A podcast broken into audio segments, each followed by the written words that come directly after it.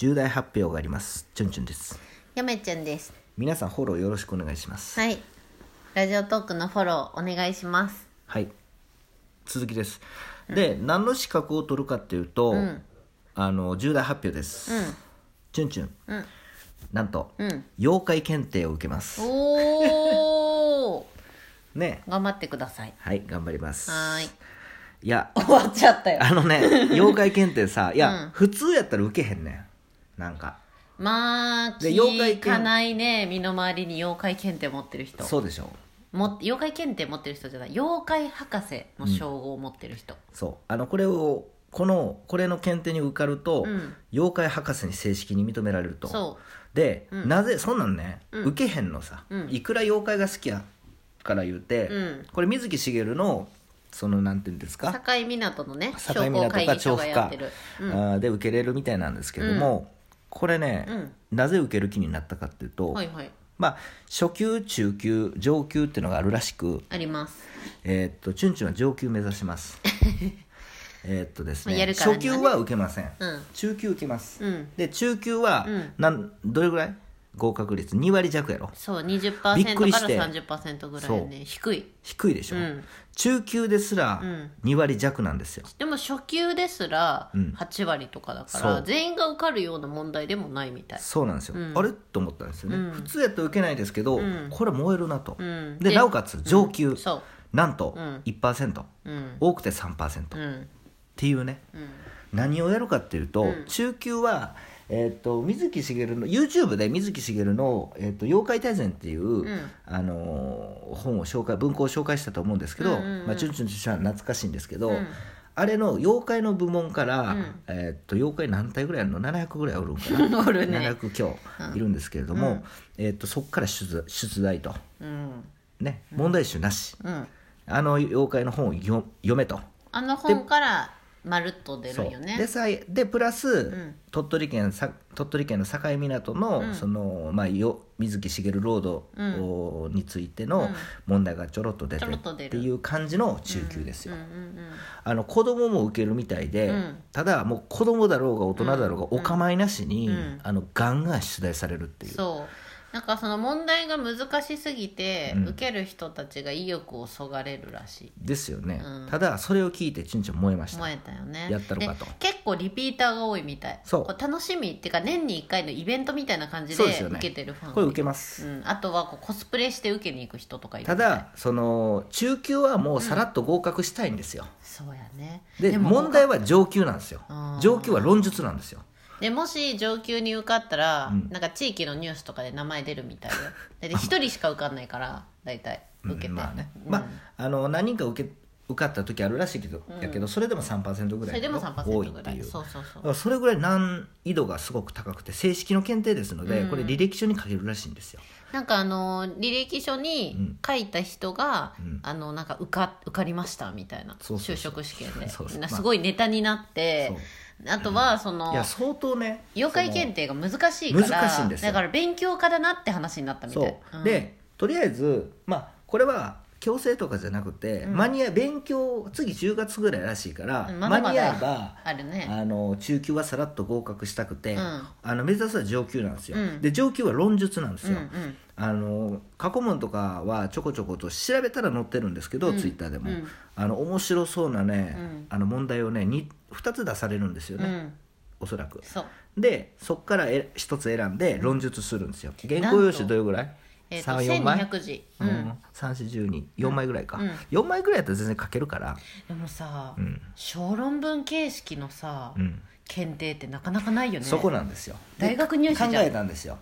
あのどんな問題が出せる出されるかっていうのは当然、その妖怪についてなんですけど、結構学術的なんですよね問題うんうが、ん。うん。天変地異と妖怪、えーをかん天変地異を天変地異をうん妖怪と関連付けながらながら論じようとか、うんもう全く分水かんないわ。木しげるとう。ん民族学をこう絡めて絡めてうん論じなさいとか、あとは妖怪と時間あ妖怪と場所について論じようとか結構そういうの面白そうでただそこであの書けるんですよ、うん。当然妖怪好きやったら、うん。みんな書けるんですよ、うん。知ってることが書けるんですよ、うん。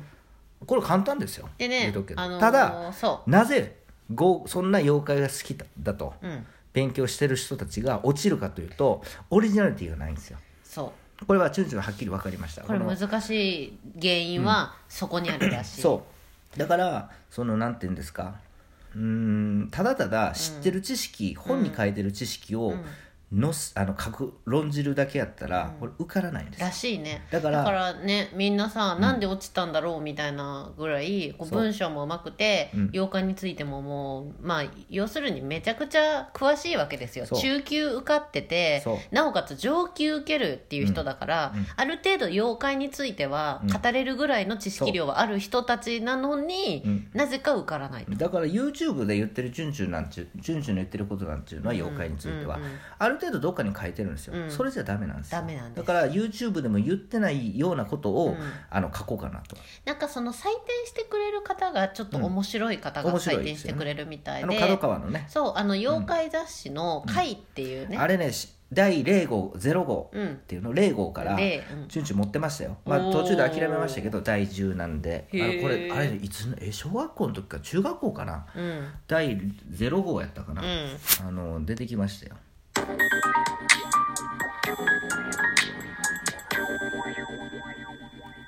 暇人よしとです。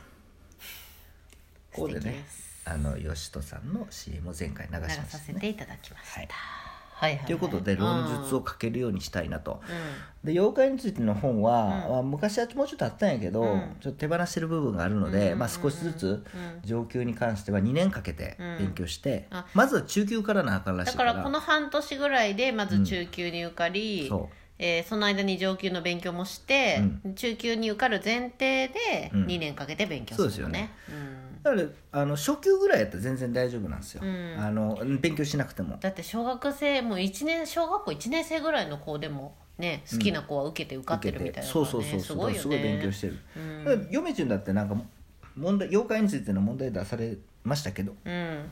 ましたけど、うん結構答えれるでしょしゅんちゅんじゅんじまあ、ある程度ノーベンでいけるね。ノーベンでね、うん、ようそんなん知っとんなっていうやつを、まあ覚えてるんですよねだから好きな人は初級はいけんのよ、うん。大体、そうそうそう。でも中級はうん。もう地名とかさ、ああ全然の期限とか出店とかまで聞かれるから、わあその組み合わせを覚えないと和漢三歳え？和漢三歳えずうん。ずあ若い若いん？若い。和漢和漢三三。え？あれ？和漢ちょっとちょっとちょっと。三歳ですね愛さんさんとな とかね、そう。あのいろんなね 書物があって昔の、チュンチュンノート買いましたよそうそう。これのために勉強ノねート。勉強ノート買いましたよ、ねえツイッターにこん載せてあげて今よ昔ガズ続百期とかね、とかね。和漢三歳えあ図絵か。でさ、ね。あの嫁ちゅん知らなかったんだけどね、はいはい。妖怪って似た感じのキャラがいっぱいいてさうん、うん、なんかあの油だけでもさあー火のか油なんとかみたいな妖怪で、まあ小豆なんとかとかいっぱいおるわけよ。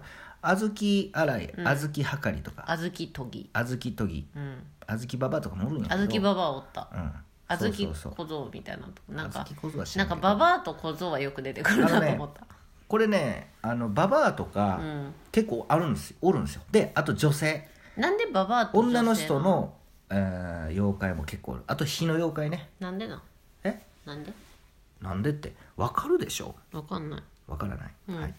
あのそれはまあ次回。うん。ちょっとだけでちょっとまああのまあ少しずつ勉強してますんで、うんうん。それで分かった範囲をちょっとずつあ小出し小出し。ね小出し小出しで妖怪のコーナーを作ろうかなと、うん。ラジオトークで、いいんじゃないですか？はい、勉強にもなるしね。そうですね、うん。だから、まあ、これ受けて受かろう。まあ受からなくても、うん。なんかこう勉強した結果を、うんこうなんていうんですか発表しに行くみたいな感じで覚えば、うん別に気が楽でいいかなと。そうですね、うん。まあ、受かるため、うん。えーにやりますけど、うん。なんか楽しむためにやりたいなと、ああそのはい1%に入るために、あのーあれですね嫁ちゃんが検定ご当地検定この前受けた理由と一緒ですね、もう楽しむために受けましたから、そうですね。あれだけどまあやるからには嫁ちゃんは100点取りたいタイプなのでう、ん、もうガチで勉強しましたけど、ね。まああのあの嫁ちゅんが受けたうん。ご当地検定とは比にならへんぐらい相当難しいから、超難しかった見してもらった。いや妖怪検定皆さんすごい分厚いんですよテキストが。聞いた時なめたんやって、うん。あなんやと、うん。その妖怪が好きな人がやって、うん。やったってやつかと思ったら相当厳しいんで、いやこれやったらウケあるわっていう。の皆さんホームページで見てみてくださいよ例文出てますから、うん。すごい難しいよね。難しい、うん。まあ難しいっていうかまあとりあえず暗記じゃないけど、うん。妖怪が好きでまあ好きやから全然苦じゃないもん。だかうんうんうん。ら文章だとほとんどもう覚えたし。てか暗記しやんでも覚えれる好きなもんやから。うん。じゃあやっぱりストーリーをパッと一瞬で覚えちゃうんだね、うん、あまあ問題は地名かな。地名がちょっと難しいんで、ね、あとさチュンチュンさ、はいはい。あの漢字で書くっていうのちょっと不安じゃない？あまあでもそんな難しい漢字は書かせないでしょう、えー、っていうのが出るって書いてあったよ。青サギの日とか出てくるんですけど詐欺詐欺あの鳥の詐欺ね、うんうんうん。っていう漢字なんていうのはこんな難しいの出ないでしょっていうやつがうん。出るってブログに書いてあったよ、はい、上級だから受かった人。そうなんそういうもんらしくて、うんうんだから舐めてたらダメななんんですよ。か落としにだかかってくるような結構シビアな検定しい。からそう。もう落とすために試験やるような感じの、まあ、だってさ、妖怪博士を名乗るわけだからさ、まあ博士ってつくぐらいだからさそでりゃしょ、ねちょっと論文1個個人的にちょっと書いてみて、うん。その今まで歴史の論文しか書いてこなかったから、うん。ちょっとあのチュンチュン歴史と日本思想史専門やから、うん。その思想史自分の専門と掛け合わせてやると書けるから、へー。歴史とか思想史と掛け合わせて、うん。その妖怪を論じることができたらええかなと。例えば面白い。水木しげるの妖怪観についてとか、うん。まあ、よ妖怪観についての一考察とか、うん。一見解とか、硬いね。まあ、それぐらいなんですよまあ上級は。そんなんじゃ受からないね。もっと面白くないと。まあそう面白かったらいいね。難しくなくても面白かったらええし難しかったら難しかったでちゃんと書かなあかんと、うんじゃあ面白そうですあれだね。カリスマ妖怪博士になっちゃうねまあ次回ちょっと妖怪1個紹介しましょうよ、うん。では皆さんさよなら。さよなら